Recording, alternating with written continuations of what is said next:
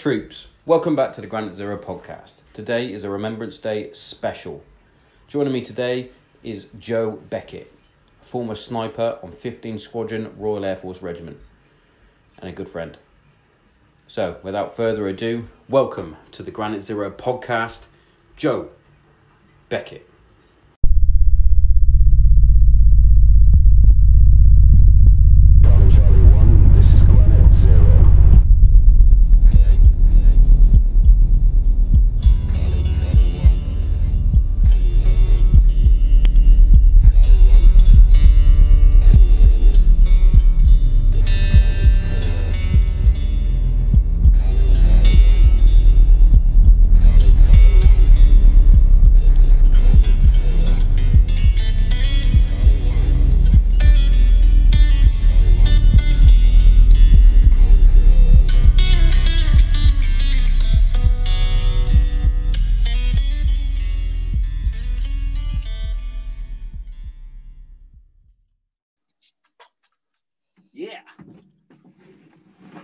Beckett, welcome to the Granite Zero podcast.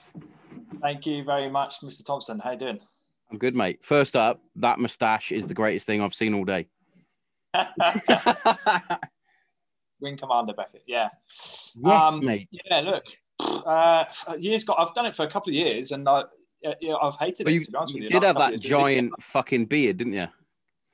I did have. I did have. Yeah. What month we now? I don't know what's going on. Um, November. Yeah. I suppose uh, first lockdown. Yeah. So March. First lockdown had May. the fucking boof. Loved Last it, year, I grew my, grew the beard. I grew the hair. My wife wasn't here for about six months. She was in Australia, so I thought, Fuck it. fuck it. Let's Don't need to impress anyone, do you? So No, let it all out, mate. Game Let it all out. on, and that big geezer was, uh, yeah, the big wildling geezer. I can't remember his name now. Tormund Giantsbane, I think it was. He was he was rocking the long hair, big ginger beard look. So I thought, fuck it, yeah. Well, why that. not, mate? Why Gingers. not? I find that gingers can always grow good beards. It's not fair. Yeah, and also a lot of people that aren't ginger have ginger faces. I've got Ginger my, my beard. My well, I say my beard. It's not really a beard. It tries, but doesn't go very far. When it gets to a certain length, it just goes. It goes a horrible bright, you know, like Nick Anderson hair color yeah, on my yeah, face. proper ranger. Like, yeah, yes. Loves it. No, I don't mind it. I'm a bit, I'm a bit multicolored. Uh, Joseph and his multicolored body hair. My the top of my head's not, I don't know, mousy brown, I suppose, strawberry blonde. I don't know what you'd call it. And then I've got, yeah, I've got all other colours. Oh. My arm hair's blonde. My chest hair's dark. Um, I've got. I've got about.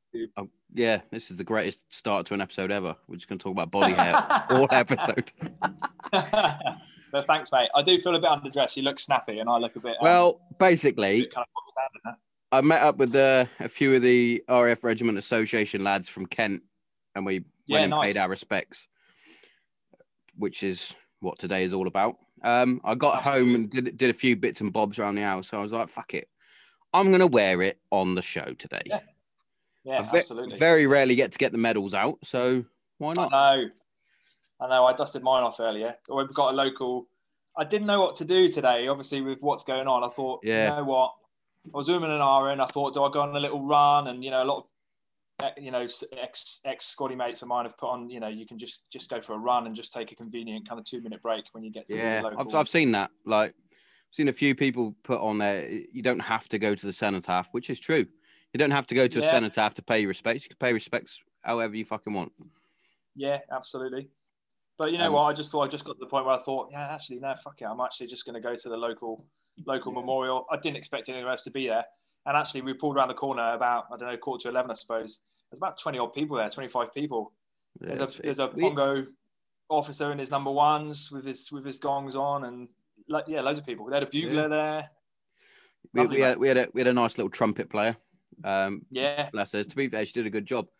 But I think they were a bit shocked when they saw us because there was about, think there's about, there's at least at least a fire team of us. Put it that way. There was, yeah, yeah. um, but but yeah. So they had all the a few old boys turned up from like the parish council and what have you. Yeah. Um, they had their reeves, and then round the corner comes us fucking six or seven fucking vets with the blazers on, the hats on, medals on, And we we ju- we didn't we were quite happy to sit on the other side of the road and just fucking pay our respects. They were like, no, no, come over, come over. We're like, all right, yeah, front brilliant. and center. Uh, Yeah. One of the lads had a bought a reef um, as part of the association, which was pretty good. Which Yeah. was pretty alley, mate. yeah, it's good to see. I've, But- got, I've got to admit, I was chuffed to see all those people there. Yeah, same. Like down down my street, mate. They've gone all out. I put a post up about it.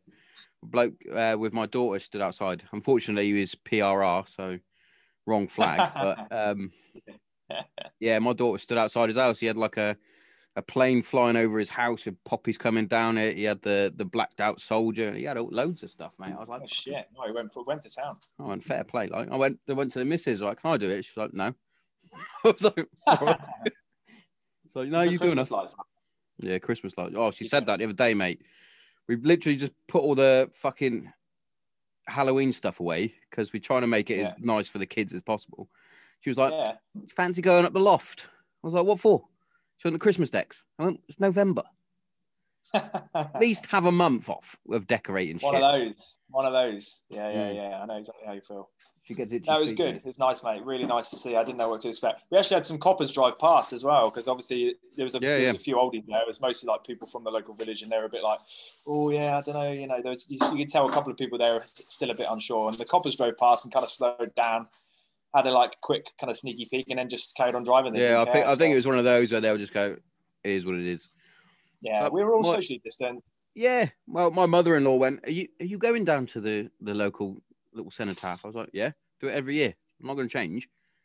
And she was like, "Oh, but what about this?" I went, "If people can go and protest in London yeah, over exactly yeah. over things, then why can't I go and have two Yeah, minutes?" that's what I said to my missus. I said, listen, if if all the other, I won't name specific protests, obviously for fear Yeah.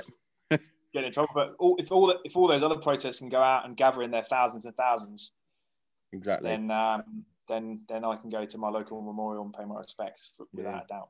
Yeah, I'm glad I did. so I take it. I don't take it. for- I take it your little um, your business thingy is all um closed at the minute, shooting and that. Yeah, I'm com- yeah, I'm almost completely furloughed. So I'm I'm working one day a week. Well, yeah, one day a week for sure, and then sometimes two days a week depending on what's going on. But um, yeah, we're um, not doing great, mate. To be honest with you, as, as I suppose a lot of other people are. Yeah, But, um, fucking pain in so the I work in um, for those that don't have a clue who I am or what I do. I suppose I work in an outdoor um, activity centre. So our work is totally totally seasonal. So Yeah. usually the summer is the time when we make all our money, and then the winters we're just dead, dead as a dodo. So really, this year we're kind of staring down the barrel of, of 18 months, no cash flow really. So pain in the ass. nightmare, absolute nightmare. Yeah, but there you go. What can you do? Yeah, exactly. You, know, loads of uh, you know, everyone's stressed, aren't they? Everyone's everyone's kind of um, struggling and wondering what they're going to do and how they're going to get by. strange time, mate. It's a strange time. Like is. It is. to be fair, my missus just had. She's a hairdresser. She's just closed off her, her shop. Um, Yeah. That she rents a chair in, and to be fair to her, she fucking worked her ass off. Like the the last three days that she had. So she worked properly Monday, Tuesday, and ended a few odds and ends at home on the Wednesday. She she like made, I think seven seven hundred and fifty quid. I think in like two days, just Shit. smashing it out. And then she cut Yeah. my hair and missed bits. I was like, Brilliant. what are you fucking playing at? Brilliant. Yeah, it's a nightmare. It's an absolute nightmare, isn't it? Um, I mean, it's probably. I mean, yeah. To be frank, it's one of those things where you, I'm just, I'm just kind of a bit fucking bored of, of hearing about it now. And uh, I think everyone is, mate. It's it's just there's shit. nothing. What can we do? Yeah, and and exactly what can you do? And you get certain people. I mentioned it on the last podcast with Neeson, um, that are trying to make a stand for certain things. Like I'm all for the gym making their stand because health and fitness is Yeah. will help with all sorts of fucking illnesses anyway. Everybody 100. knows that. Yeah. But there's a there's a bloke down here, and uh, again he's a, he's a hairdresser. Like like well, sorry, he's a barber, not a hairdresser. He's a barber. Yeah, that's an important distinction. Yeah, and um, he was trying to make. He was trying to stay open throughout this new lockdown. He said, Yeah. "No, I'm not closing. I'm not closing." It's like, well, you are closing because you've been told you've got to close. You're not an essential business. Yeah. And Yeah. I was saying to my missus, oh, and I can see his point. He's trying to still make a living. Sure. Everyone's trying to make a living. Yeah. But you're going to get fined a lot of money if you keep it open. It's not going to be worth it. It's not worth it at all. No, it's worth. It's not worth it. I've He's, just been in fact, you might see you might see him on Monday. He's going to be on this morning. Uh, Good Morning Britain. Oh yeah. Okay. So he'll be on there. m- Flying Fucking his. Emet or something. His name is Turkish. yeah, look, it's like it's, it's an impossible. It's an impossible puzzle, isn't it? It's um. Yeah. we get it. I- Everybody gets it. You want to work. We get it. But you've been Yeah. told not to. I know. You know. What do you do? I, I get. I get every almost everybody's Yeah. perspectives in a way. Yeah. I can. There's an argument for everything, isn't there? There's an argument for not locking down. There's an argument for locking down earlier. I, I get it. I get it. It's um, you know, it's yeah. It's what can you do? Yeah. At, the end of the day, everybody thinks obviously is going to think that their business is the most important. The gym Yeah. thing, I again, I totally get it. I mean, Yeah, exactly. there's And arguments for and selfishly, you, you would yeah. as well. It's like if I had my own business, I'd be like, well, I need to stay open. It's my business. Yeah. Like, And you look at things like um, you know, you look at the mental health toll of this whole thing. yeah, and, yeah, you know, I I know you've spoken about it a bit before, but you know, with the, the suicide rates and all that kind of stuff, and there is a lot of people out there that, you know, physical fitness and um, yeah, is so closely tied in with their psychological well-being. Yeah. You know, it could really. I don't. I don't even think it's. I don't think it's too dramatic and like far out there to say that for for some people and probably potentially quite a lot of people, the gym is is a is a lifesaver. You know. yeah, yeah. Like I, I, I, Um, I, I put a post up the other day that got a bit, bit of heat on it. Um, Yeah. which I, my point wasn't that the gym isn't important. That wasn't my point. I'm, I'm going to No. reiterate that. My point was you can fizz without the gym. That's what I was trying to get at. Yeah, which I Um, totally agree. And I think most people got that. There was a couple who like, no, you need the gym because I'm meathead and I need the gym. It's like, okay, we get it. That's where you like to socialize. Sure. That's fine. But then you can make the argument that, like, people, I said it to Nice as well, like, people in my old man's um, sort of era, they socialize in the pub. Like, if my dad doesn't go to the pub, he's not going to see any of his mates. That's He doesn't right. go. He doesn't go to the gym. He, he if he's playing, if he's going to do any sort of fizz, he'll go and play golf. But he does that on his own. Yeah. You know, so it's like yeah, Hundred percent. you can make, you can make arguments for all of it, and Of course, you can.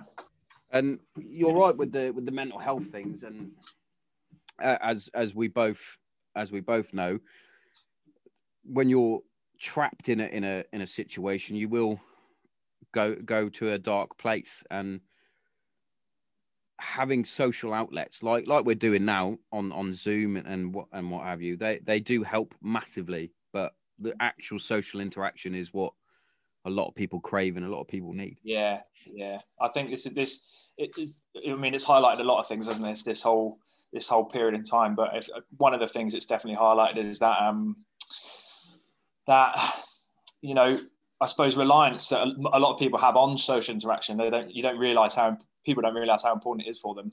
Um, Yeah. Until they don't, they don't have it anymore. Whether that be, like you said, that could, doesn't have to be the gym or the pub. It could be anything, or seeing Yeah, family and stuff like that.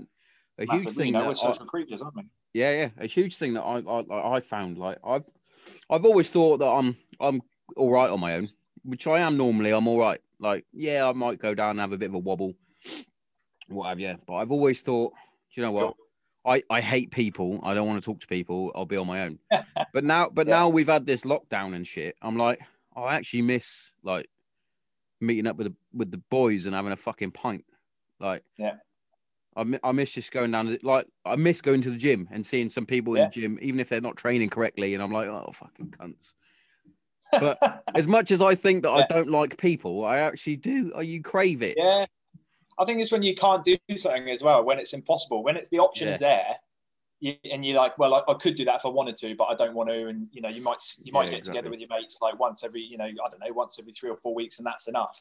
But when you can't do it full stop, that's when you start to think, oh shit, now now I need it, and it's Yeah. not even an option. And the first couple of weeks is all right. Yeah, massively important, mate. Massively, massively important.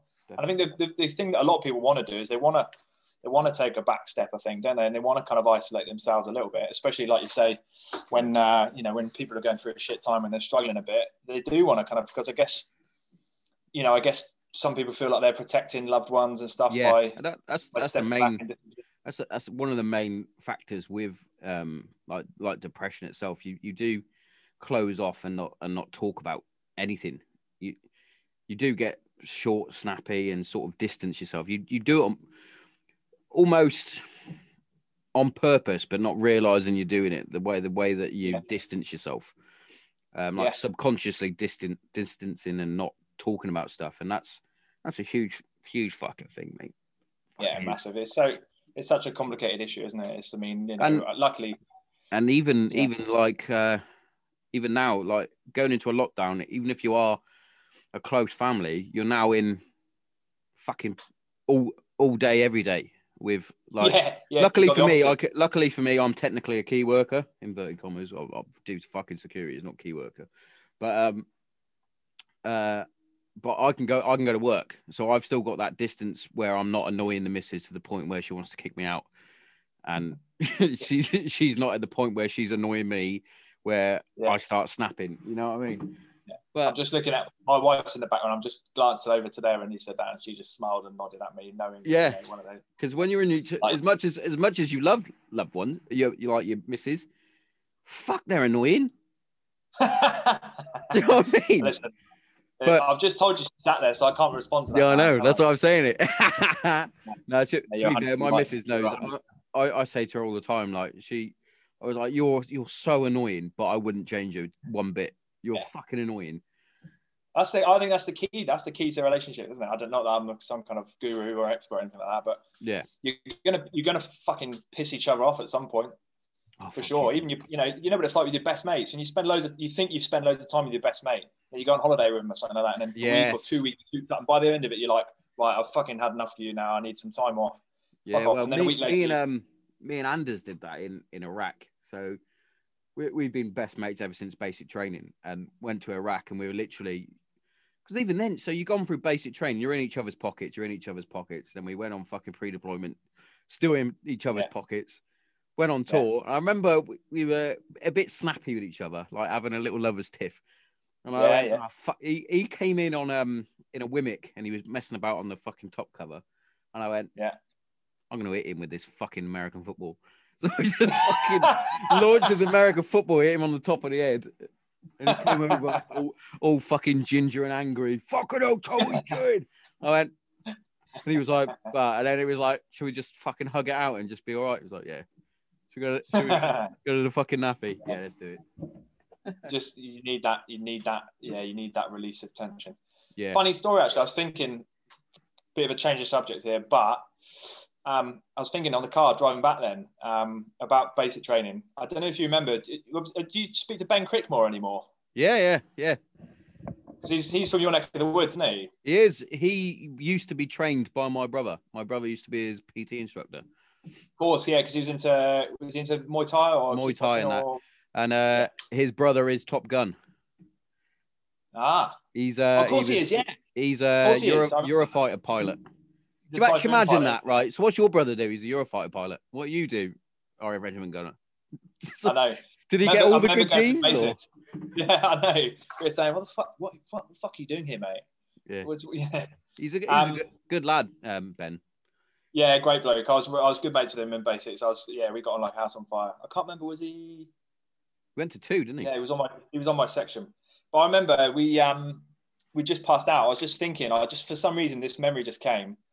Um and obviously because you guys are mates and I was mates with him, and then obviously we got our postings uh, after passing out and stuff. So I knew I was going to 15, and uh, I was the only bloke going. So we were sat in um, well Busby's, I guess, and uh, you were stood at the bar, and I was sat with Ben, and then Ben saw you come in, and he went over to you.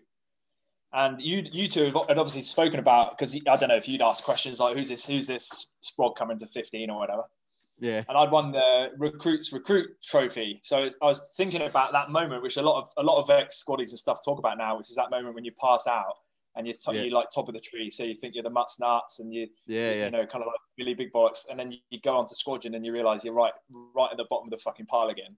Yeah. And um, I remember him going over to you, and you're just about within earshot, and uh, and he said something to you like, "Oh, that's Beckett over there. He's going to 15."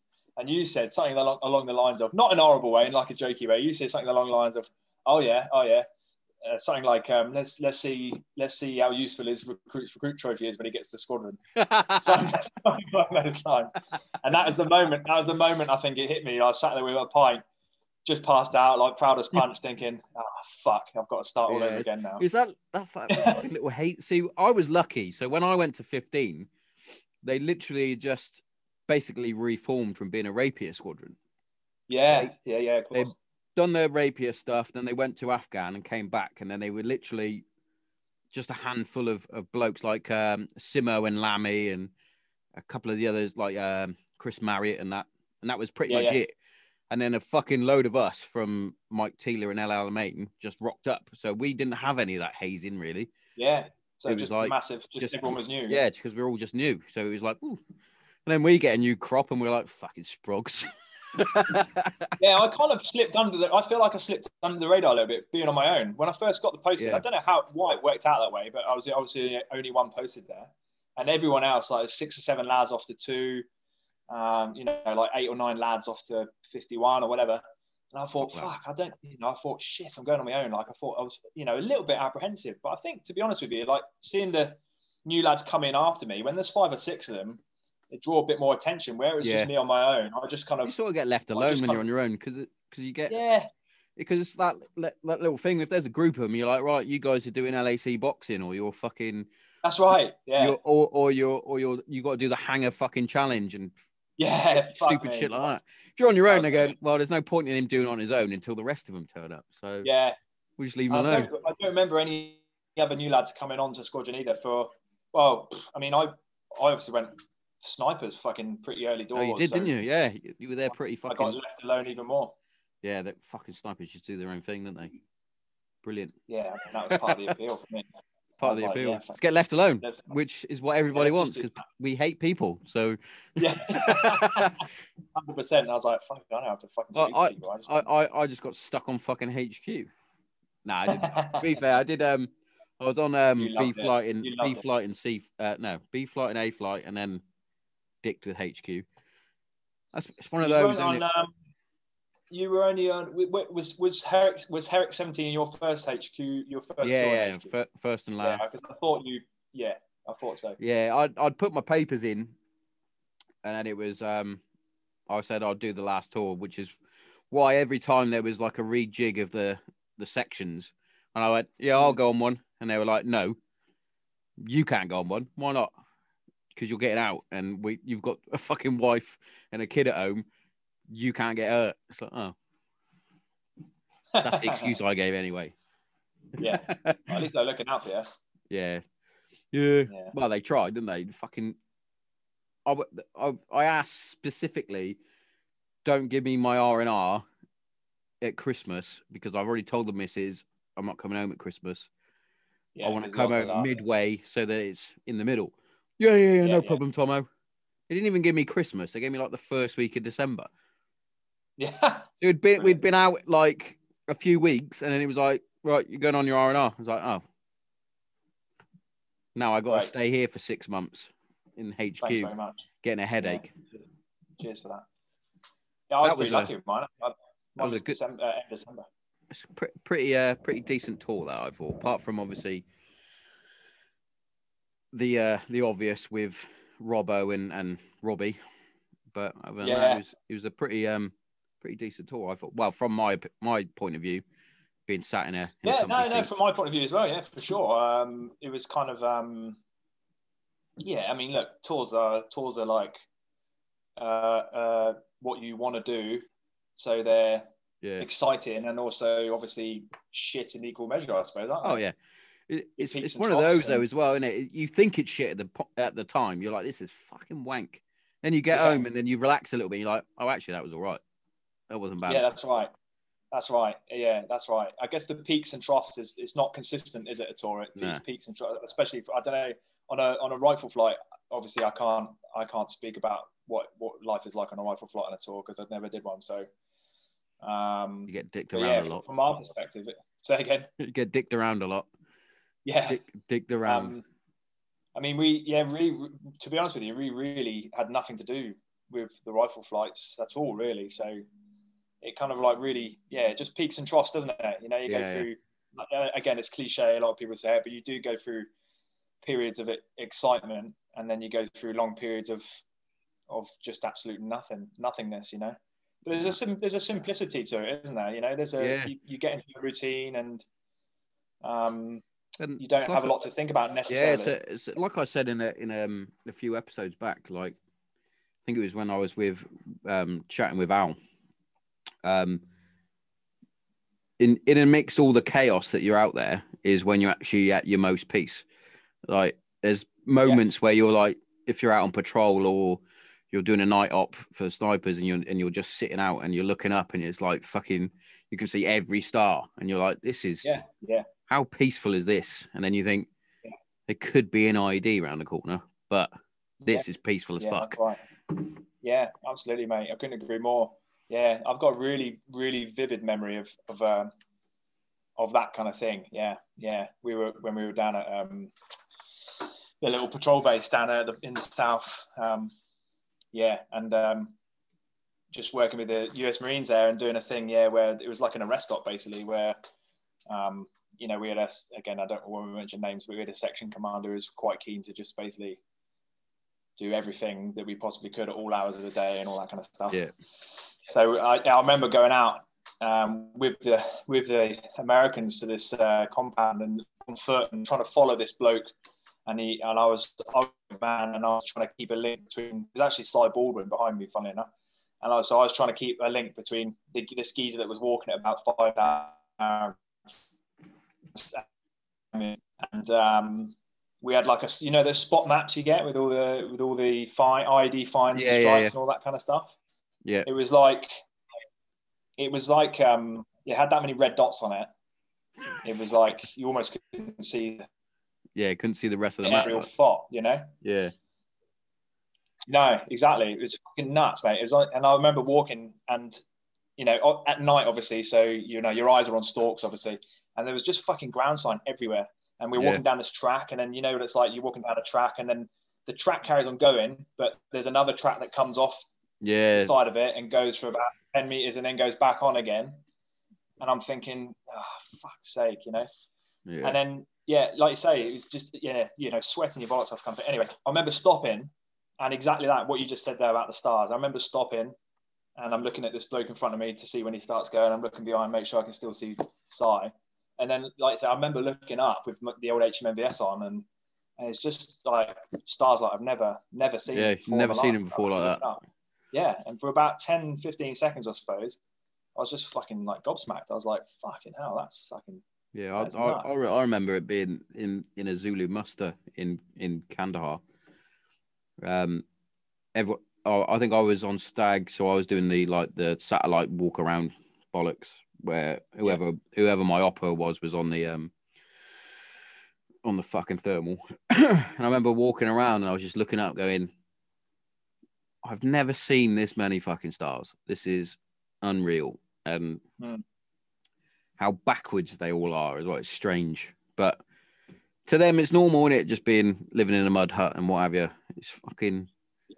it's it's impossible to it's impossible for uh, yeah like me and you brought up in a country like this to relate to. I suppose it's to, totally it's fucking. it's kind of like going back in time in a lot of ways. Yeah. It? It's it's it's- not necessarily that they choose to live like that. It's just that is how people live Yeah, there. So it's it's just just yeah, it's just the way that way things are, and it's it's a it's a strange strange place. Like I I mentioned it in um my little memoirs that I'm writing, and it was mainly about um uh, when I was out in Iraq, and you're driving around in these fucking big tanks and well bulldogs as we, we were driving in and and armored vehicles, and you're walking around with your LMGs, your fucking rifles, sniper rifles, etc. And the kids Yeah. are still just running up to you and saying, "Mister," and fucking shaking your hand and excited to see you, and you're like, if I saw someone doing that in like my back garden, I'd be like, what the Yeah. fuck is going on? You, Like, you wouldn't run up to them and shake their hand. no, you'd be like, and then- it's the same thing as well. Like I was, I was, I mentioned in when we were out in Kandahar as well, that we drove around in people's fields and stuff and wrecking their crops and that, and then we're like, Yeah, and then we're annoyed when they, then they send a rocket into the fucking camp or they put an IED Right. out, and it's like, What would you do if that was your farm and someone's fucking it up? You'd go That's up to right. the fucking local, the local mafia and say, sort them out. yeah, hundred percent. Yeah, there was a again. like, Yeah, yeah, hundred percent. Yeah, I can relate to that for sure. I remember. I remember doing it. Yeah, I remember doing it op um, towards the end of the, that that Herrick tour, and um, there was like a I don't know. I can't remember the name of the joint now. Anyway, yeah, similar thing.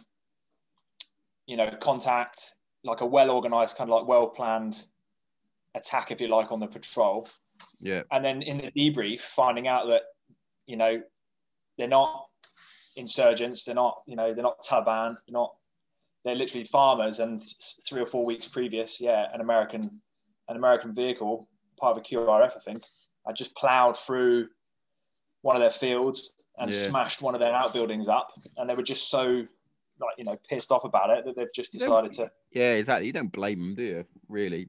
Uh, totally like- no totally I, so this is When, when, well, when you take your when you take yourself out of that situation, you don't blame it. At the time, you're like those fucking cunts. said, Put yeah that's right I'm gonna like.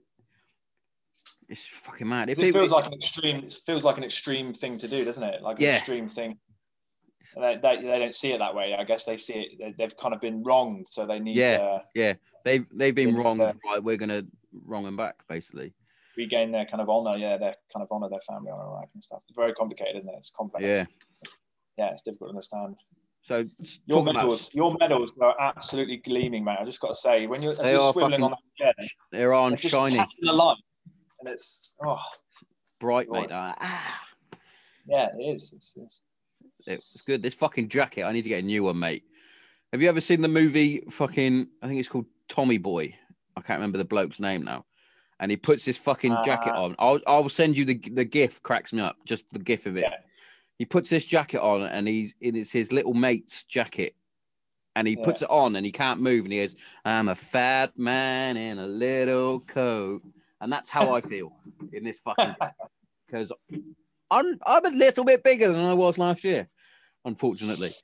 Um, muscle mate is it muscle you've been is it you've that's been what I'm going to say. I'm going to say Yeah. that. I feel like I'm built like Lammy at the minute, but um, I've got a video on my I've got a video on my laptop of Lammy dancing somewhere at one Have of the you? hangar bashes. oh, brilliant. Yeah. I thought you were going to say the- to you. You've got the video of Lammy's RAF regiment recruitment video.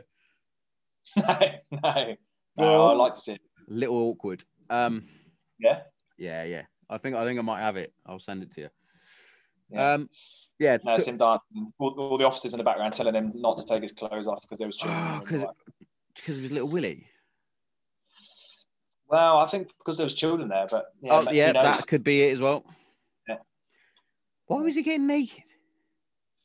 I don't know. I, he's, Just he was- 'cause? he was, he was soaking up the the adulation of the crowd. what does a hanger do? Yeah, yeah, yeah. I was on the back of the uh, on the uh, flatbed. Four Oh, you were playing, the, uh, weren't you? Pretending to play the drums. Yeah. Th- There's me pretending. bandits. I was like, you were playing, and you were like, yeah, I played the drums. Oh yeah, the drums. So Awesome. just make going back to um, going back to Bastion. So Yeah, what what was that patrol like with um, with the incident with Robbie? Was it a fucking? Because I I was working the radio, like? and it sounded Yeah. shit. Um, yeah, I'd be interested to hear your take on actually, because obviously I, I we we I, me and you have never spoken about it. We might no. have done briefly Um, at the time. The, the funny thing is, so I, I actually was working when Robbo got hit as well. oh shit, Yeah, I, I got to deal with all the major incidents. Shit. yeah, nice. yeah, no, we were um we were we heard the we heard that I will talk about I will answer your question in a minute. We um we heard the the the blast from Robbo's Robbo's one from where we were. We were um to the east of Bastion, I suppose, a couple of Ks, and he was kind of down to the south, wasn't he? So we heard the blast, and then there was a delay, and then obviously we heard the the chatter over the radio and heard his pin come through and all that kind of stuff, so we knew who it was. Yeah, it's it, that that was Um, always that that was the hardest thing, and it's the same when I got Robbie's through Yeah, because you look because you get the pin through and you look it up on the list and you're like fuck. But I was uh, I was explaining to my brother who he, he was saying it he was getting anxious listening to me talk about it because Yeah. he was like, "Oh, so that, that's your mate?" And I went, "Well, yeah, everybody's my mate though. We're quite. A Yeah, clo- we were, to be fair, we were quite a close squadron. Like, Mm. you had your little bit of banter between the the flights, but Yeah. we were pretty. We're a pretty close net fucking squadron. So yeah, for 100, any any pin, yeah, any pin that came through, blokes. you're like, that's Yeah. that's my fucking mate. That's fucking horrible. That's right. Um, but yeah, I remember I remember Robbo's a bit more vivid than um than Robbie's, but from what I what I got from um Robbie's little uh, little accident, his little accident, it, it it it came through really quick and really precise and professional. Like Yeah. none of you seemed to be flapping at all, which was amazing No. because No, I can say. Yeah. No. Yeah. No, I because can safely say we weren't. as as a radio operator, you need that because I otherwise I have to try and calm you down while you're talking, which is which is difficult. Um, but the fact that you guys got all the fucking gen to me quickly in the nine liner, so that I could pass that. Literally, to be fair, the, the air desk was literally from me to that chair there, so I can Yeah. just go fucking take that, and that's when th- they can get the fucking. I think it was Pedro came out to Robbie, wasn't it? Was Pedro? Yeah. Yeah. Yeah. Yeah. Um, yeah, um, yeah. Look, uh, yeah. There wasn't there wasn't any flapping, to be frank. Um, uh, which you know, you know, I guess is something that you know, you know, I, I guess I, I hope that doesn't come across as too like blasé and blah blah blah. Um, I think a lot yeah, of people. wasn't any flapping. a lot of people don't realize that you, we we as a regiment we get a lot of shit but we are very highly trained Mm, well i think i believe 15 squadron i can only talk from my experience with 15 when it comes to medivacs and and medicare and things like that as much of a pain in the ass as he was stony was brilliant at getting yeah, that sort of training in. Yeah, yeah, and and doing little fucking stupid drills that used to lick you out when you're walking through the hangar and you go right cat A or fucking cat one or whatever it was, yeah. you- your legs being blown off, self medicate, and when you're like fuck, doing those drills and and practicing, Yeah. practicing, practicing. When you get into the situation, it just kicks in, and then it's like Yeah, it does. so you might sound it might it might sound that you're coming across quite blasé. Yeah, we were nobody flapped, we got it done. That's probably because you fucking Yeah. trained at it. And being a small section that the sniper section is, you've Yeah. all got to be fucking Yeah. switched on.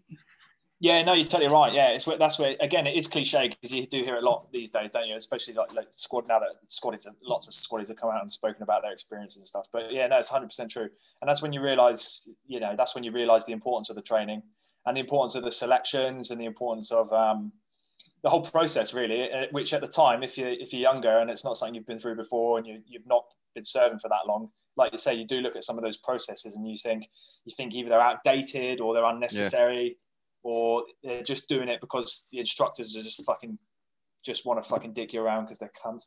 Yeah. Um, but in reality, like you say, when when something like that happens, and nobody wants it to happen, but when somebody like that, something something like that does happen, suddenly, kind of afterwards, it clicks. Then and you go, yeah, it fucking, it totally makes sense now. Yeah, Yeah, you exactly. of, and again, it is cliche, and loads of people fucking say, it, but you do just go kind of onto autopilot, and you just do what you've done five thousand times on wherever you've been training. Yeah, for sure. Yeah. So yeah, from our perspective, yeah, it was um um yeah uh it was yeah it was it was smooth um i suppose which is a weird thing to say but yeah there was no kind of flapping it was a bit of um again i don't i don't know how much to say about it there was a little bit of tension within the section Yeah. um prior to that particular op um which didn't affect us in a professional way whatsoever um, No, it wouldn't. but i guess no but i guess there was um there was some um some intelligent questioning, shall we say, of some leadership decisions. Yeah. Um, and um, so there was a little bit of that. So it was nice to see, like you said, it was nice to see that that had kind of no effect on our kind of professional effectiveness. Um, but um, yeah, no, f yeah, I guess from our perspective, we were we were in a we were in like a small outhouse. Do you want like a play by play? Yeah, yeah, go for it. Go for it, mate. Um, So we there. were so we were no, no fair enough. Um, so we were in a little outhouse. It was a pumping house of this. Um, it, it- so it was kind of like complete. It was a standalone building, um, but it was part of this um, this family's kind of compound, I guess. So it was like a little mud hut. Um, size wise, it was probably no bigger than you know like a standard kind of lounge, I suppose. It was quite a small little um, little hut, uh, like a like a large garden shed, I suppose, made of mud, and it had like a like a diesel pump in there for irrigating the fields, Yeah. um, and all that kind of shit. And it had a window in it that was facing directly south, which just happened to be where we were observing. And directly south, about uh, off the top of my head, it was about 1.2 k's, I suppose, south. There was a petrol station, which wasn't in our. It was just outside our AO. Um, and there was some Danish operating down there in big fucking tanks and stuff, cool as fuck. And we'd been in this, we'd been observing this petrol station that we were, we were a bit suspicious of. So um, basically, what would happen is the Danes would push into an area, and there'd be a contact, um, and then all of a sudden, five or six fucking motorbikes with about three or four blokes on each motorbike would whiz up to this compound. A bloke would run out and fill them up, fill them all up with fuel, and then they'd fuck off back down south again. And then all of a sudden, the gunfire would like 10, 15 minutes later, the gunfire would erupt again. So obviously, we had suspicions that it was um, it was like a refueling point for for insurgents, which it turned out to be. So anyway, so so on this particular op, we we went in there at night, um, got into this hut, got into like a bit of observing this um, this pet what we thought was like a refueling point, and then um, the Danes were talking to the Americans where we were based, and they the Danes had told the Americans they were going to push into this specific area, and we were going to observe and basically see what happened and just gather, you know, you know, do our do our fucking thing, gather some intelligence, see what happened, um, try and figure out what exactly the the thing was. Um, so on this particular morning, we were sat in there. Nothing was really happening. The Danes had pushed into this area that they'd pushed into before first light. No contact. Everything was really, really quiet, which is a bit unusual. And then there's a field in front of us. We were observing out this window. It's about I don't know, probably a foot square, maybe Yeah. a couple of foot square. Um, and we were looking out into this irrigated field, and there was I don't know, ten or fifteen people in there working, hoeing, and all that kind of stuff. And all of a sudden, like that classic combat indicator, um, the people in the field just kind of parted. Oh. Um, so you'd have like on the left hand side, they they were like kind of like all stood, kind of leaning on their picks and shovels and whatever. And then on the right hand side again, be, and there was like a clear line, almost like a fucking landing strip between Yeah. us and the point we were observing, which is a bit weird. Yeah. So anyway, so you know, recorded all that kind of stuff. And then, funnily enough, Robbie was observing actually, and I was I was fucking sound asleep in the back of this hut because I'd just come off, and all of a sudden, um, a fucking round hit the the window, the like the top of the window frame, um, which like woke everyone else, woke everyone up. Sorry, and we didn't. Nobody really registered it at first. We would kind of just be like, "What the fuck was that?" And then Yeah. I don't know, uh, three or four seconds later, another two or three rounds hit hit the window, like around the window, like around the window frame. Um, so it's fucking lucky, really, and it's funny because Robbie was on was on obs as well. But it's fucking lucky that this guy wasn't a bit a bit fucking better at his job, I suppose, Yeah. because if he'd managed to get around through that window, Yeah. then there's a good chance he would have fucking whacked Robbie um, Yeah. straight away. So Robbie was obviously sitting back from the window two or three meters, I suppose, in the Yeah. in the trap shadow. And yeah, two or three rounds. So the first round kind of hit the, from memory. The first round kind of hit the top of the window, and then two more kind of hit just kind of like the wall around the window. So bang, bang. Um, and then obviously we're then all fucking scrambling to you know fucking gear up for whatever was about to happen next. So um, yeah, so so kind of sat tight. Uh, uh, Jimmy sent obviously a contact report. That was probably the first Yeah. We had the contact. you probably Yeah. had with us. Yeah. Uh, I don't know if you remember that. And then Of course I do. yeah, so yeah, so obviously sent a contact report, um, and then obviously we're getting the maps out and we're getting the fucking aerial fots out. I'm trying to um, trying to kind of pinpoint possible firing points. You know where this Yeah, yeah. where this ski um, kind of having a pop at us from.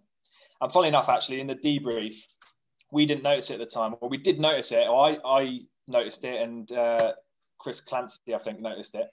But there was actually there was a compound behind us, and they they chucked a kite. They tied a kite to one of their compound walls and chucked it up, um, like really early in the morning Oh, motherfuckers. and we kind of saw it and registered it, but almost almost thought nothing of it. And Yeah. um, it kind of transpired later on down the line that um, this this geezer, this um, whatever you want to call him, this sharpshooter or whoever he was, um, had like requested this, or you know, had, you know, the locals had put this kite up to give him uh, give him like a wind gauge, you know, all this Mhm, kind of stuff. very clever. Anyway, that's what they reckoned. Pretty clever, but obviously a pretty Yeah. shit shot. So Well, yeah, it was the other way around, you'd taken him out, wouldn't you, mate? Right, right in the Oh. face.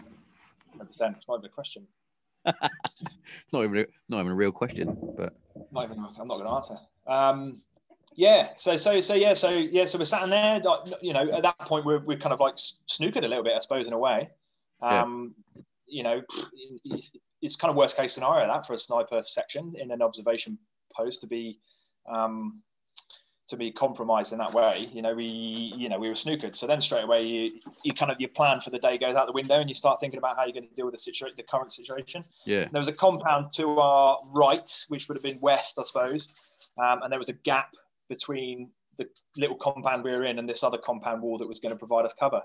So Cy Baldwin actually it was that suggested that um, he take his fire team and kind of almost like flank right to almost give like a different perspective to try and PID the firing point basically.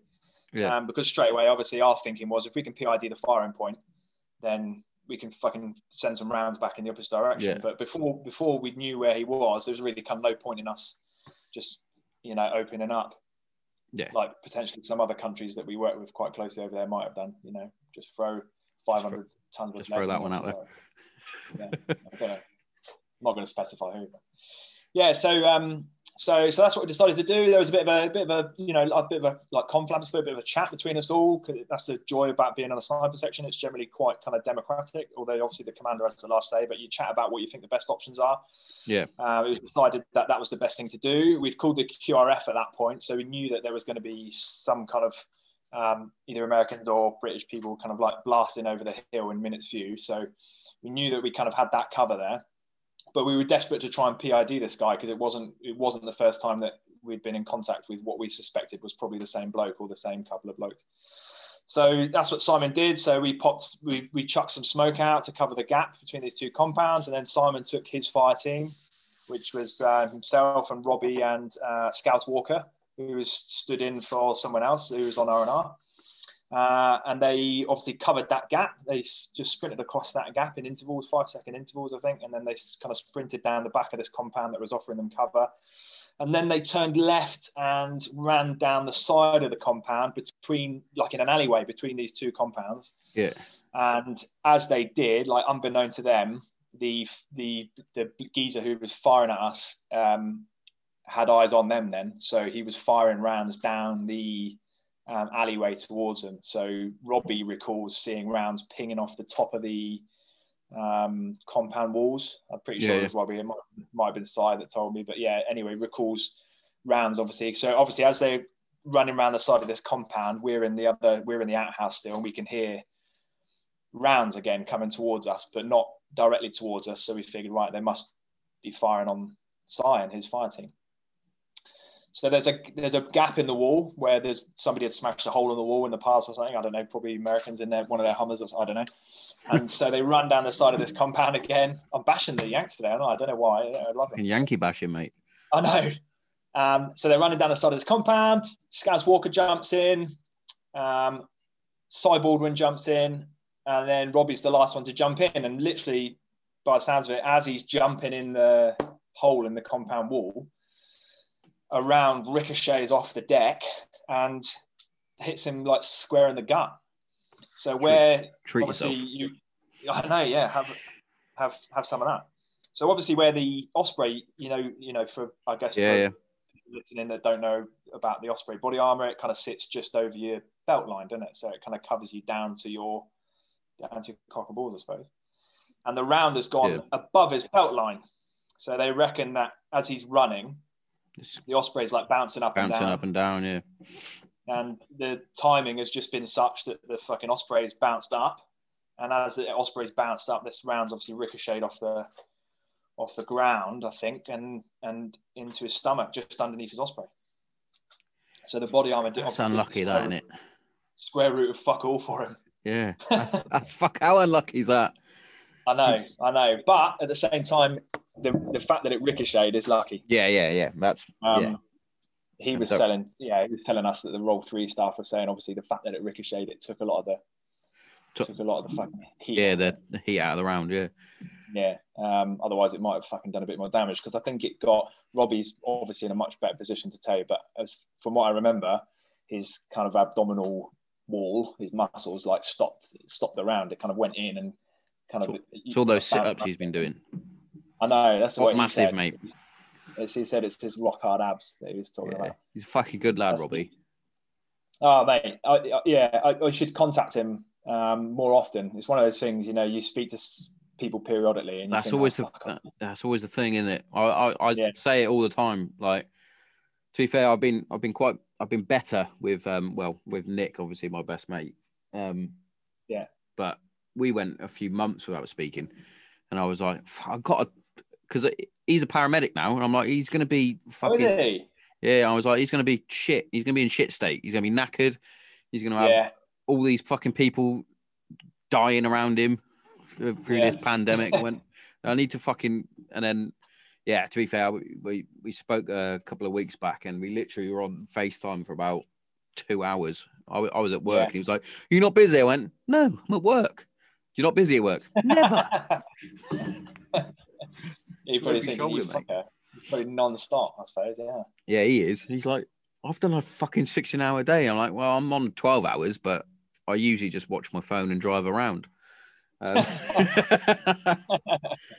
but um, yeah. Only one of Yeah, those twelve was. I remember, I remember getting the call through. It's like Yeah, I'm, I'm interested. whatever. I can't remember. I can't remember what call sign you were. It's nine something, wasn't it? Granite nine one Charlie. There you go. It was along those lines, and it was like contact wait out, obviously first up, and then it was um standby for nine liner, and then you're like, oh fuck. It's like Yeah.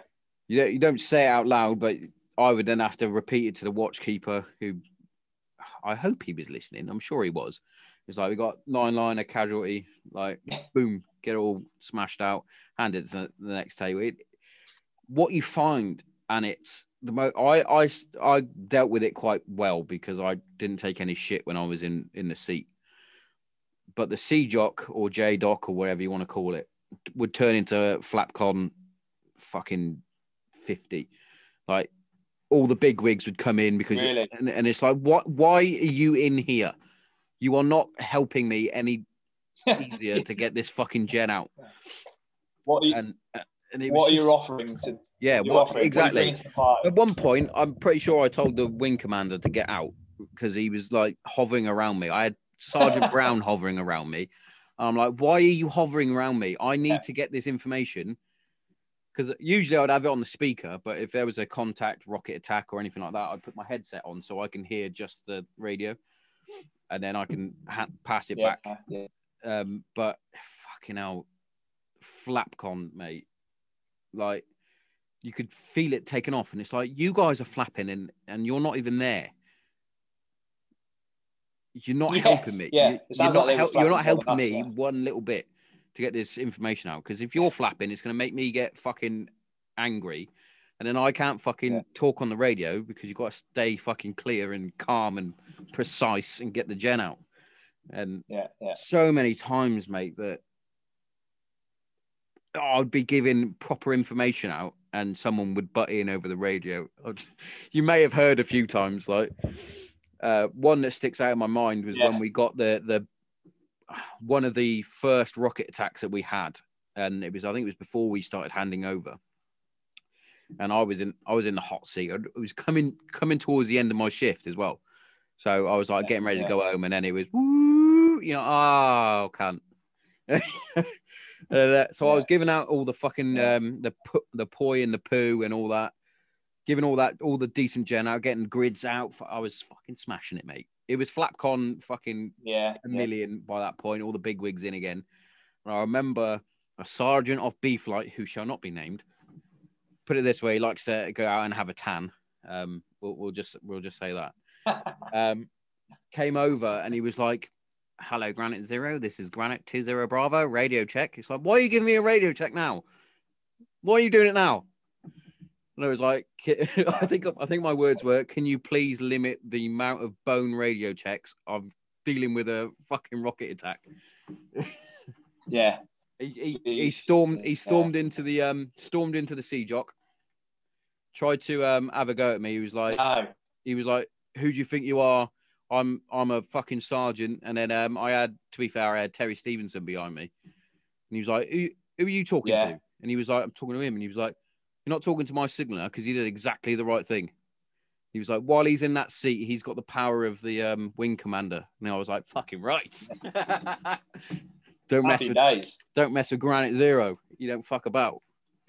Yeah, that's But, good. yeah. But that's how it should be. You know, that's how it should be. Especially, you're not. It's not like you're throwing your weight around for no reason. Yeah, it mate. Tell you what, it's it was actually one of the hardest jobs I did was doing that. Yeah, most of the time it was literally stand by for daily down rep, boring. stand by for like weather report or whatever the fuck. But when there was Yeah. important, annoyingly, whenever there was something going on, Robbie's incident, uh, Robbo's incident, rocket attacks, and things like that, I happened to be there, which was annoying. But I think it, it, it brought a lot out of me in a, in a different way. Like, Yeah, uh, it was one of those, like, oh, I'm actually good at this. yeah, As much as I hated being a signaler, hated it. Like, it was a bit of the bane of my life. When I was, especially when I was on a, a flight and I was the flight signaler and I had to deal with all Yeah. the radio kit. And people would snap antennas and fucking all sorts. Yeah, But- yeah. I bet you if if you hadn't if you hadn't been in that seat when those things happened, you might find that you you know you felt the total opposite. You know, you might feel Yeah, like you you what you weren't part of it, and you, you know I guess being part of it, it's not it's not pleasant for you. Obviously, like for reasons we spoke about before, when the pin comes through and you get that Yeah, sinking fucking horrible, mate. like It is horrible, but- at the same time, the fact that- Yeah. like like we said earlier as well, it's um as horrible as it was getting these pins through, I knew that I if I wasn't professional and got it done the way I've been trained to do with all the different uh, pre-deployment exercises, then the air desk wouldn't have been able to get Pedro or, or MERT out quick enough. And it could have all gone Yeah. fucking uber wrong. Um, luckily it didn't. Yeah. But no, I don't, I don't know. I don't know what happened with um with you boys on the section um after the contacts and and what have you. Um, was there any TRiM or anything like that done with you guys or not? um, Was it just one of those? just get on Um, with it. Um, no, um, it was probably a mixture mixture of the two. I'd say. Um, Yeah. Um, well, we, we were lucky in the respect that we had um, H Harrison was our boss, obviously. Yeah, yeah. he was kind of our so he was um and he was spot on. He's um he was absolutely fucking mega. Um i got a lot of um Lot time time for and H. respect for him. He's yeah he's good. He's um he was just he was just a really good fucking boss mate to be frank. He was he didn't he didn't take shit so he was quite kind of straight to the point. Yeah, um but at the same time he was definitely um he just had he had our backs basically. He just you could tell that he always had the the sniper's kind of best interests at heart, and he's he always kind of looked out for us. So yeah, so so there was obviously chats with him. There was obviously a big debrief after it happened. So he got dragged back from um, the patrol base, and then obviously sat in a room and had a big debrief about it, um, what happened, blah blah blah blah blah. You know how it goes. And then the, once all the the big wigs kind of left the room after the debrief. The ops officer, the wing commander, was sitting on it. I think once they'd all fucked off, then obviously we could sit there and have a chat with H, and then Yeah. that's when you know he was you know just making sure we were all okay, asking us questions. And we got, I think we got from memory, I think we actually got a day or maybe two days downtime after it as well, which was obviously a bit of a fucking bonus. yeah. As a as a Billy. Um, so we were fucking. To be fair, looking back, actually kind of kind of well looked after. And then I think there's always that. There's a bit. There's an element of trust there, I suppose, from H's point of view. He knew that you know we're all fucking mature blokes, yeah, and we'd like look look out for each other, kind of thing. And we'd always report back if there was something not right. Yeah. And you know what it's like. So he goes to each individual person and says, "Yeah, keep an eye on this bloke, keep an eye on that bloke," and then he'll go to those blokes and say, "Keep an eye on him, keep an eye on him." So you know, everyone was just kind of looking out for each other. I remember actually, um, Simon hit Simon was fucking devastated for a little period afterwards yeah, um, because uh, there was a bit of, you know, I think there was a bit of blame there. I think it's probably not unfair to say Uh, he there there wasn't anything to blamed. I think he felt that because it was because it it was almost like his decision as the His, as the section two IC. And, to yeah, yeah to go round to the right and try and try and ID this. You know, to, so so the movement was his idea. Um, but at the same time, I think that was before anyone kind of knew Robbie's status. So of course, that's the other thing. You don't when when man down comes over, yeah, and you're not necessarily in the room with that person or in the compound or whatever. Straight away, you don't know. That could mean anything. yeah, exactly. Uh, he he could have fucking tripped tripped on a fucking brick on his way through the.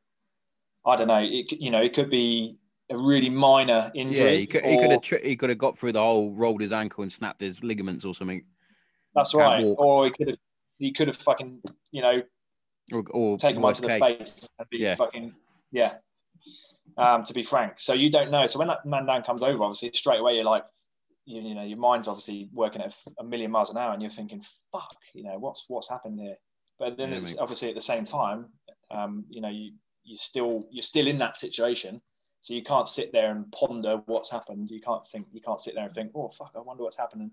No, you can't you, take that you can't afford your moment. mind to be yeah you can't afford to for your mind to be somewhere else can you so yeah so i remember um i've digressed a bit there but yeah no in answer to your question yeah we, we there was a little bit of TRiM um but not masses um Yeah, and then we were back yeah we were back out on the ground yeah i think one maybe 24 hours maybe 48 hours later Yeah, and I then it's think- a tough one. There's, there's part of you that you know, one of your mates has been hurt, so you, there's, you, you, those emotions kind of start yeah. ticking over. Then you It's one of it's not- one of those, isn't it? Because at the end of the day, you are you're a gunner, you're a soldier, you're you're whatever, and yeah, he's your mate, but you've still got your job to do. You've still got to go out and crack on. It's not like you can have. Mm.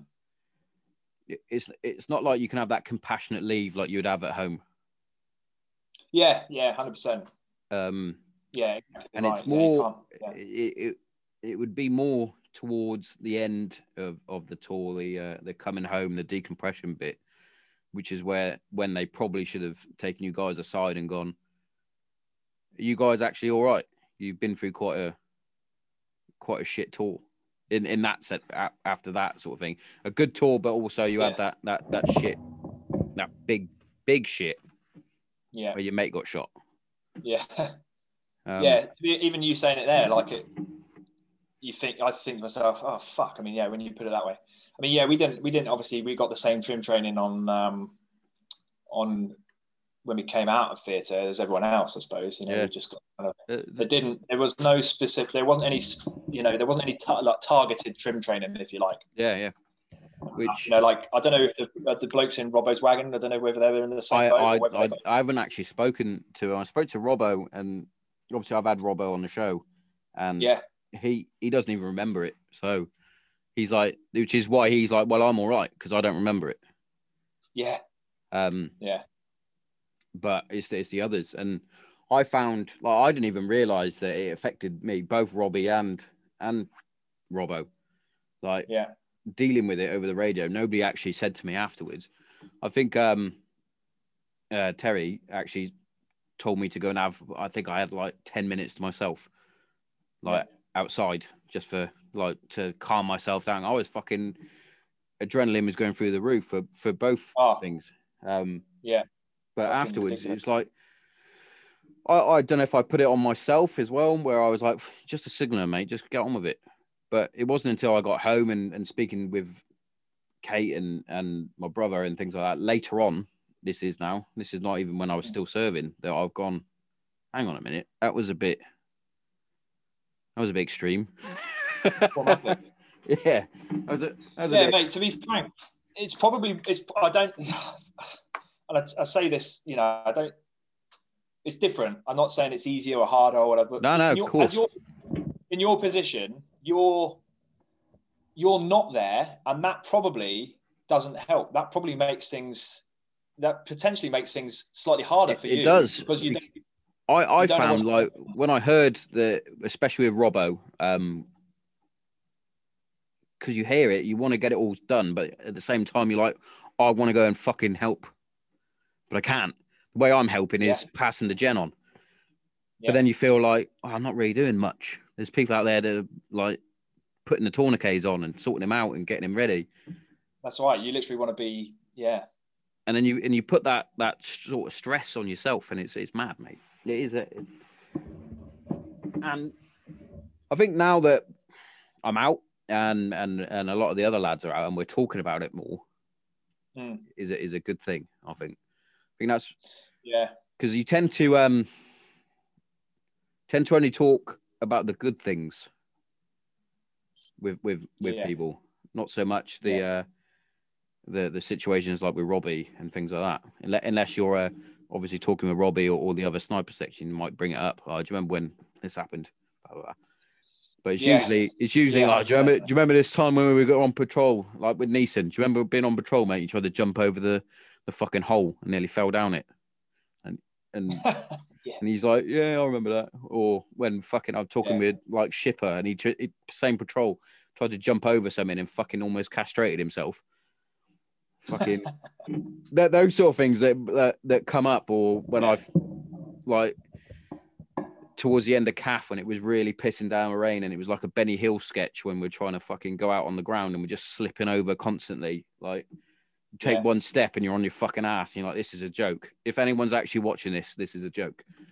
But Yeah, yeah. like you very rarely sit there and discuss like nah, the, No, the contacts and unle- unless it was a not that contacts a, a good thing, but unless it's a good contact, right, where you're like, fucking that was fun.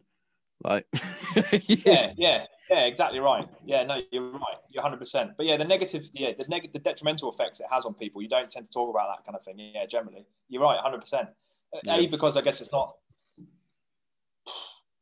yeah, it's not. Sometimes it's difficult to talk about, so people will Yeah. avoid it because they, is, you know? is that is that is a, a huge thing and obviously with a certain person that we we were both good mates with you more so yourself on the on the sniper section with with Sai like Hmm.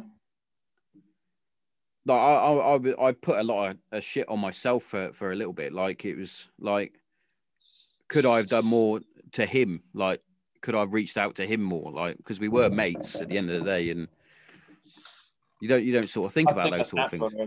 No, you don't. It's natural. It's not. It's as much as I was just thinking, like as you were talking, then it's before about um about the fact that we don't talk about these things very often. As as, as tight knit as you are, um, you know, like you say, especially on a section, on a smaller section, I suppose, of blokes or on a flight or whatever.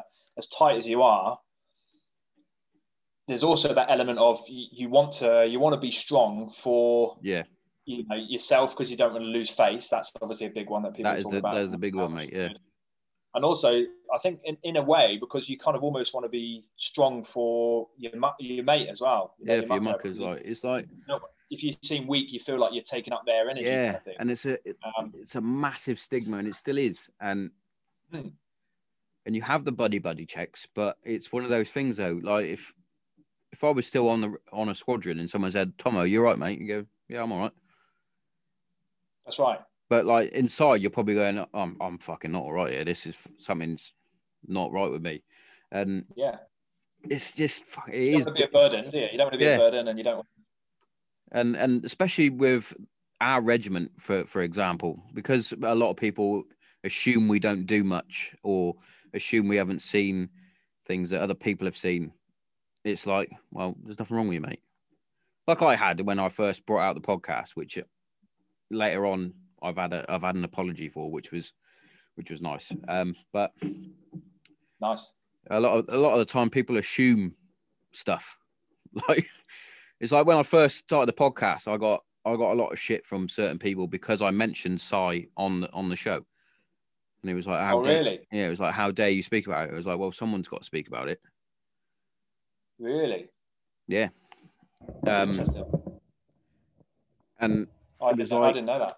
yeah, I got quite a bit of. It was like how it, it wasn't even. I, he, I I think he was a, a close mate of Psy's because Psy was quite a popular guy in the squadron. So Yeah, yeah. it was it was like, how dare you? I was like, hang on a minute. He was he was my mate as well. I, we we've all lost a mate.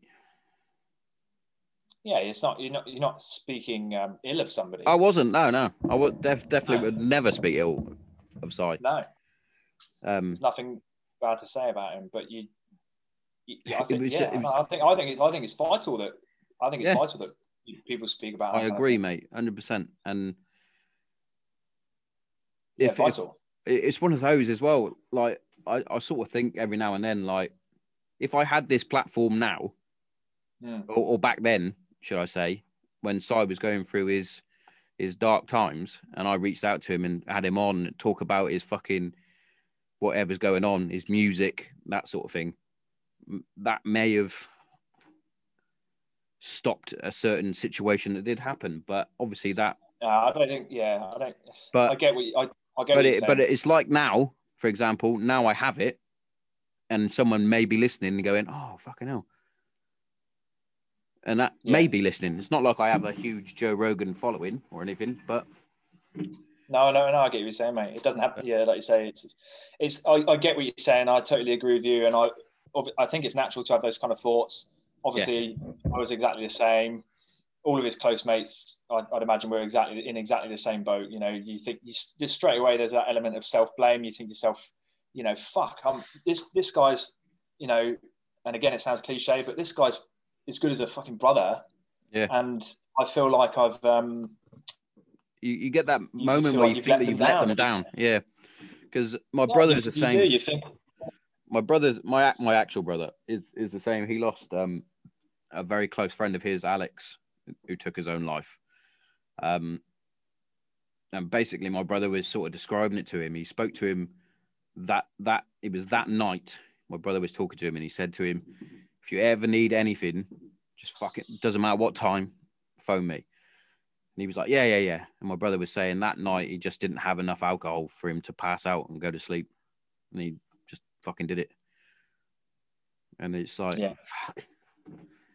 But but that's I mean that's a, that's a good example of um, you know of, of, of how unfortunately sometimes in those situations you, you you can't you can't do anything and you would not Yeah. have been able to do anything. So you know there's no point um, beating yourself up and Yeah, filling yeah. yourself with those kind of thoughts when in reality like you know if, yeah, if somebody's is, is somebody's in that much of a hole and they want to do that kind of thing you got to i guess you got to remember as well another point is uh, you know generally people that that that do commit suicide obviously they they do it because they want to they want to stop the suffering so they Yeah, you know, yeah. they're doing it because they want to exactly. they want to stop stop what's going on.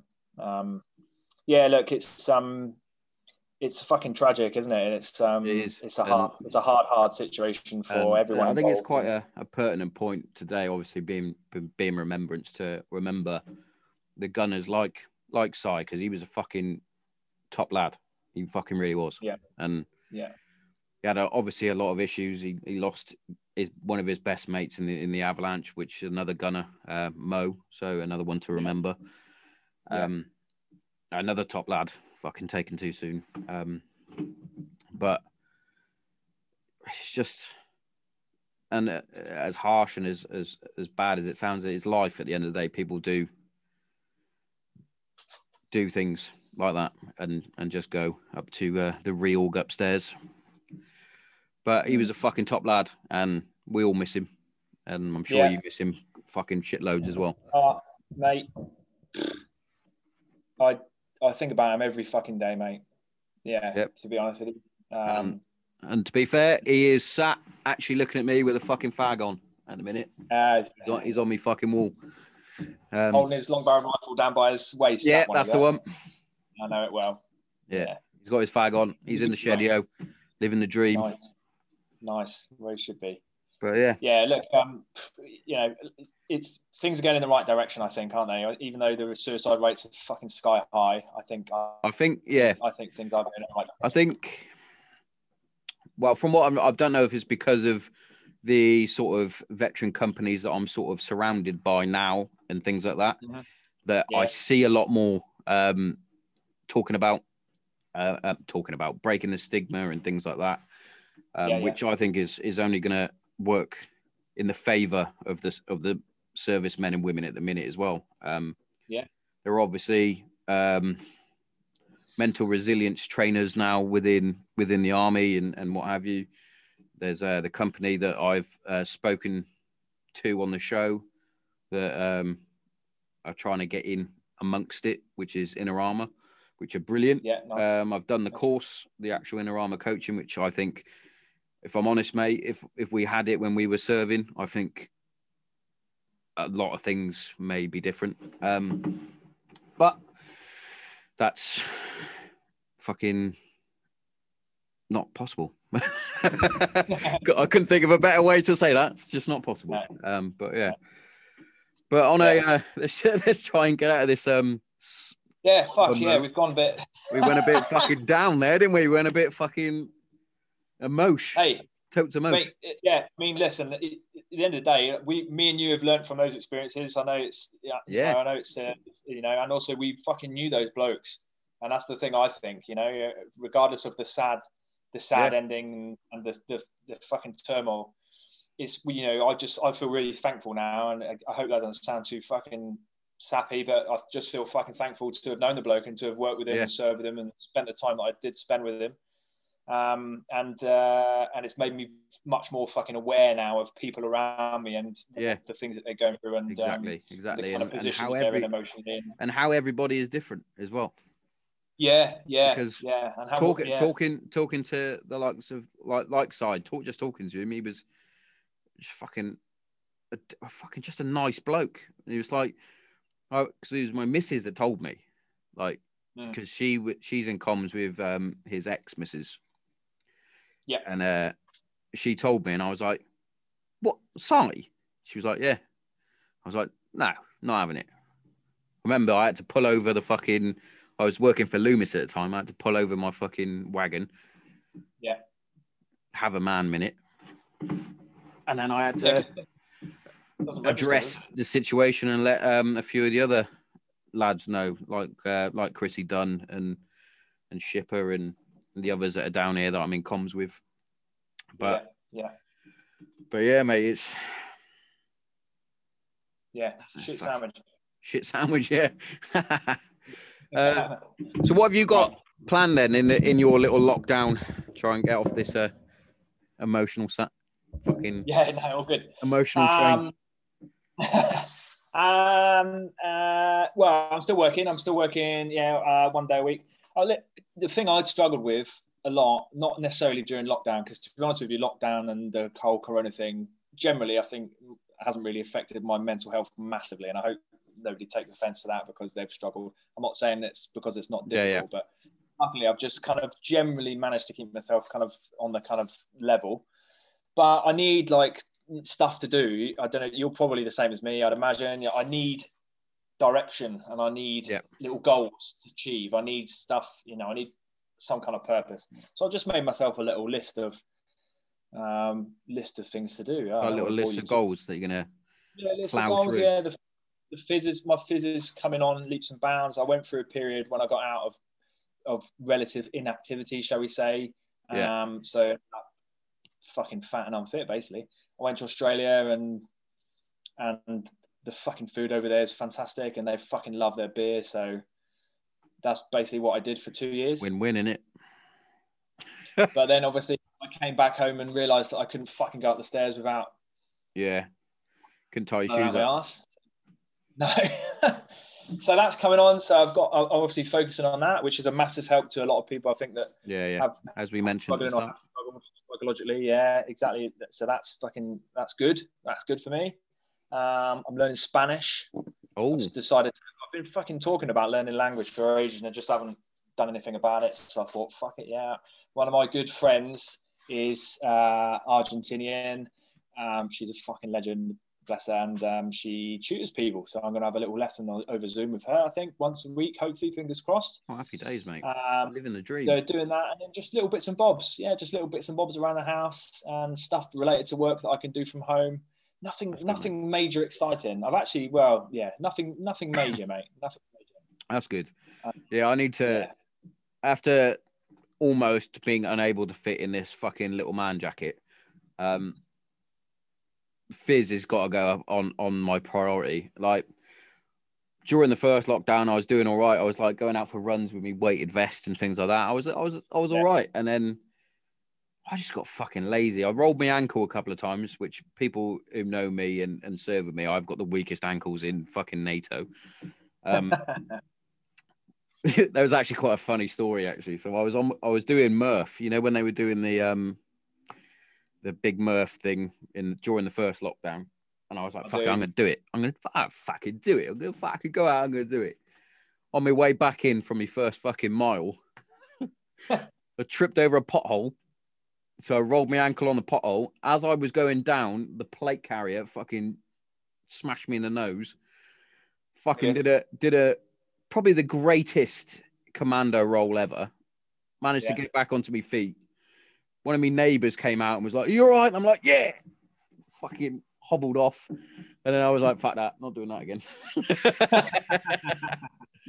but yeah, um, not easy, found mate. It's not easy. I found that It's not easy because I'm I'm now 33 with the body age of a 93 year old. I think I go out for like a lot like of one run, and my knees and ankles are like, "Are you kidding, Tomo? You're rotund. Stop running." So I might just um load up the Bergen and just do some loaded marches. I think. Um, yeah, just some longer distance walks or something. That'll do the trick. yeah, because I've got cod liver oil. I've been taking, which makes me sound obviously like a fucking. Oh yeah, I do Yeah. use shout out shout out to shout out to Infusion CBD, but I do use um CBD oil, which I I did a I did a Tabata workout the other day, and I was doing bicep curls with these two weighted bars I got. They're not even heavy, mate, not even heavy, but I was doing that many reps with them. Fucking the last four days, I felt like I've ripped tendons in my fucking arm. I'm like, what? My missus is like, what's the matter with you? I'm like, ah, it hurts. but yeah, Body's going. What the fuck are you doing? yeah, body's like, are you still serving? No. just a knock on. It's like that yeah, afterburner knock on effect, mate. Knock on effect. Pa- So apart from that, what, what else have you got? What's what else in the pipeline? What's in the pipeline for Granite Zero? That's what I want to know because obviously, Oh, Granite Zero, mate. Obviously, I'm a fan. A few more of anything else. these. Um, a few more. Nah, but to be fair, I will be doing this. Is it's one of my favorite things to do. Obviously, is my passion. So I'm trying to get as many guests on as I can without my missus going, "Why are you spending so much time in the shed?" um, Yeah. but it's it's going up, mate. It's I'm getting a few more. Um, of I'm in comms with a few decent guests. Um, in the pipeline, like uh, Tamer Hassan from Layer Cake and Yeah, yeah. uh, the business. Yeah, I know. His fucking his fucking agent. If you're know, fucking listening, stop fucking me about. Um, because I bet I've he's she said he will do it, and I said, what days can he do? Because I will work around him, which I think is pretty. And it and he was like, oh, what about this? And it's like, okay, here's my dates that I'm off. These are the better dates I can do it because I can do it any time. Other than that, any day after half past six, all yours. Nothing. It's like, ah, stop being annoying. And then I'll send her another one in a couple of days' time, and she'll go, oh, yeah, he'll definitely do it. Well, just give me a fucking date then. Um, the other one I've got lined up potentially waiting to hear back from his booking agent. Oh, these fucking agents are annoying. Um, and that is the soldier dad of Marcus Luttrell, Oh no shit. the lone survivor. Um, Yeah, that's exciting. so yeah, a few, few of those. Um, I am semi in contact with um, Johnny Mercer as well. Yeah, quality. Um, so we'll see what. Again, it has to go through his fucking PR people. Um, standard. Um, Yeah. Yeah. and a couple of other MMA fucking fighters potentially. Uh, Nathaniel Wood, who is a British prospect. In fact, his nickname is the Prospect. Um, he fights out of Brad Pickett's camp, so obviously I've got an in there because I've had Brad Pickett on. Um, Nice. but yeah, a few, a few more of those. I'll probably get Little Brown, my brother, on again. Yeah. When this lockdown is semi sorted, Chrissy Dunn's going to come into the shedio. Beautiful. How is he? Oh, he's all right, mate. Chrissy Dunn, he's fucking funny, isn't he? um, but yeah, Spoke, I haven't spoken to to Chris in well, I don't know how long. I don't Oh, know he's, how long. he's, he's, just, he's just had his. Uh, Obviously, I, I I follow him, so I see I see kind of roughly what he's up to and stuff. oh, he's he cracks me up, mate. Um, but he's he's just had his uh his he had a deviated septum, so he's just Oh, had fuck. that. He's just had that all fixed, and I went, "Is your nose fixed now?" And he went, "No, I think they fucked it up, mate." Worse. yeah, it's worse if anything. Well, yeah, I'm talking of. I don't. I, I don't know if this is the right um, platform for this. Um, on the on the theme of uh, MMA fighters or UFC fighters, um, a mate of mine is. Um, I don't know if you've seen him. A guy called Andy Manzano. I I haven't, but do tell more. Um, Google him. Um, but uh, if, if if you like, I might be able to. We'll chat once this is done or whatever. But I, Yeah, I yeah. could give him a because um, he's a, an Estonian guy who's based now in Southampton, but he um, he fights on uh, Bellator. Ah, I haven't had any So- Bellatorians yet. I, I, that's a Yeah. lie. I had Liz Carmouche. Ah. Yeah, he's a good bloke, interesting bloke. Um, Ah, sweet. So maybe um, I'll, have, maybe I'll give him. I'll give him a look. See, mate. I'll give him a look. See. it's nice to see, like, obviously the links that you put up and stuff where other podcasts are spreading the word. Uh, so it's nice to see, like, I remember a couple of weeks ago, you put something up about the H Hour podcast and how they, Yeah, yeah. there was a little mention. Yeah, he's So- a he's a good bloke, Hugh. And I I, I thought he was going to give me some shit because obviously he's three para, and I thought I was going to get some shit from him. But he's he's a, he's a fucking good bloke. We keep missing each other. We're supposed to do a collaboration podcast when I go home to Hereford because he lives not too far away from Hereford, and he goes to HR4K quite a lot for a brew and a chat with the lads in there. He's like, "Oh, when Yeah. you're next down, we'll meet up." And we'll, and every time it's like, "Oh, mate, I'm busy." it's like, of course you are. Of course you are. You just want to be shown up by a fucking Ali Reg guy. But it's Oh. fucking quality to see, mate. Not to blow smoke too much, but yeah, it's fucking good to see. Like, obviously, you're doing your thing and you're, you're making tracks and and uh, getting more. It's getting there. Stuff and it's getting there. Like I keep saying, it started as me talking shit to myself for 45 minutes in a, in a work vehicle. To to be fair, my shed is coming on quite nicely. It's lovely in here now. I love it. Mate. I'm going to start watching. Heater in there? I've got I've got a couple of little heaters. I've got a I've got one of those fucking. It's supposed to be an, on a wall in a house. One of those fireplaces with the, the, the Oh fucking yeah, yeah, Yeah, if I plug that in though, I think my extension lead is going to blow up. So I'm like, I'd rather not burn down the shedio. And um, No. And all my, fr- I've, I've been putting everything in frames, so it's starting to look fucking pretty decent in here. Yeah, I should probably. I've been thinking about doing the same thing. I've been a bit reluctant to for whatever reason. I just, um, but yeah, Got lockdown, mate. yeah, exactly. Yeah. Oh, you've been doing them yourself. You've just been like like a DIY yeah. I've, I've been acquiring frames. I'm not going to say where from. Um, and then I've got, I've, I keep finding photos. Like it's like I don't remember printing these out, but I've got them. And Yeah. then um, I've just been sticking them in frames. And then the one I've just done today is that one there. So by Yeah. basically what I've got, I've got my regiment buckle at the top right Yeah, nice. top left. Bottom right is um the buckle that I had when I got married. Then I got the green regiment and the 15 patch and the desert one. And then my two ISAF medals because I can't use them. So two, mate, because I'm Ali. the um, it's fu- it's funny. Yeah, that's that's a funny. That's an interesting little point about the old ISAF medals because I've spent like my wife's Australian. Yeah. So I've spent the last couple of years in Australia, um, and I've been wearing mine because the Aussies wear them. Let's do it. So I thought, well, fuck it, I'll just wear mine then. Yours will look all right though, because then it, it makes it look better, doesn't it? Because you, you would have had a, a single swinger otherwise, wouldn't you? Exactly. Yeah. That- Yeah, that- so- of. You can't you can't all have a rack, you know. It's a weird. Yeah. it's a weird one because it's um. Technically, I should have Yeah. three ISAF medals, but they didn't give us our rack ones for some reason. Oh, There's a but story um, for you. the Aussies, the Aussies, the Aussies wear them, mate. Yeah, the Aussies wear everything. So I don't, obviously, I don't see. I've I've always thought about putting one on because I'm like, well, I've been to Afghan twice, so why can't I? yeah. I Yeah, might it's a tough one, isn't it? I don't really. I don't. I, I mean, it's one of those, isn't it? It's whatever people want to do. If you're a civvy, if you're out, you fucking do whatever the fuck you want. You're not. You don't have to fucking Yeah. conform to British. I'm not on fucking and parade, am I? So, um, Nah, no, no, just do what I, you want I to do. asked isn't uh, I asked Dan Shipper where he put his. Um, his is on his Christmas tree. It's part of his Christmas Yeah, decks. yeah, I like it. Yeah. Yeah, I like it. Yeah, love Right, it. mate. Good one. As as much as I could fucking keep chatting for hours and hours, I think I'm gonna get a text in a minute from my missus saying your fucking roast dinner's getting cold. Um, Fair one. so I'm gonna love you and leave you with that amazing epic tash.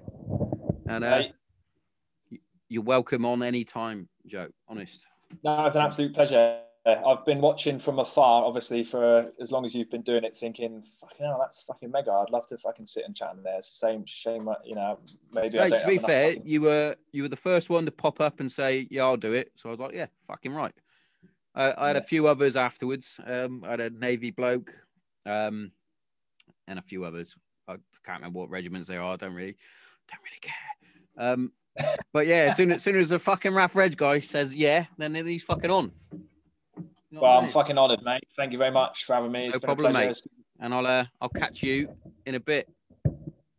Bomb. All right, mate. Boom. Take it easy. And you, mate, stay safe.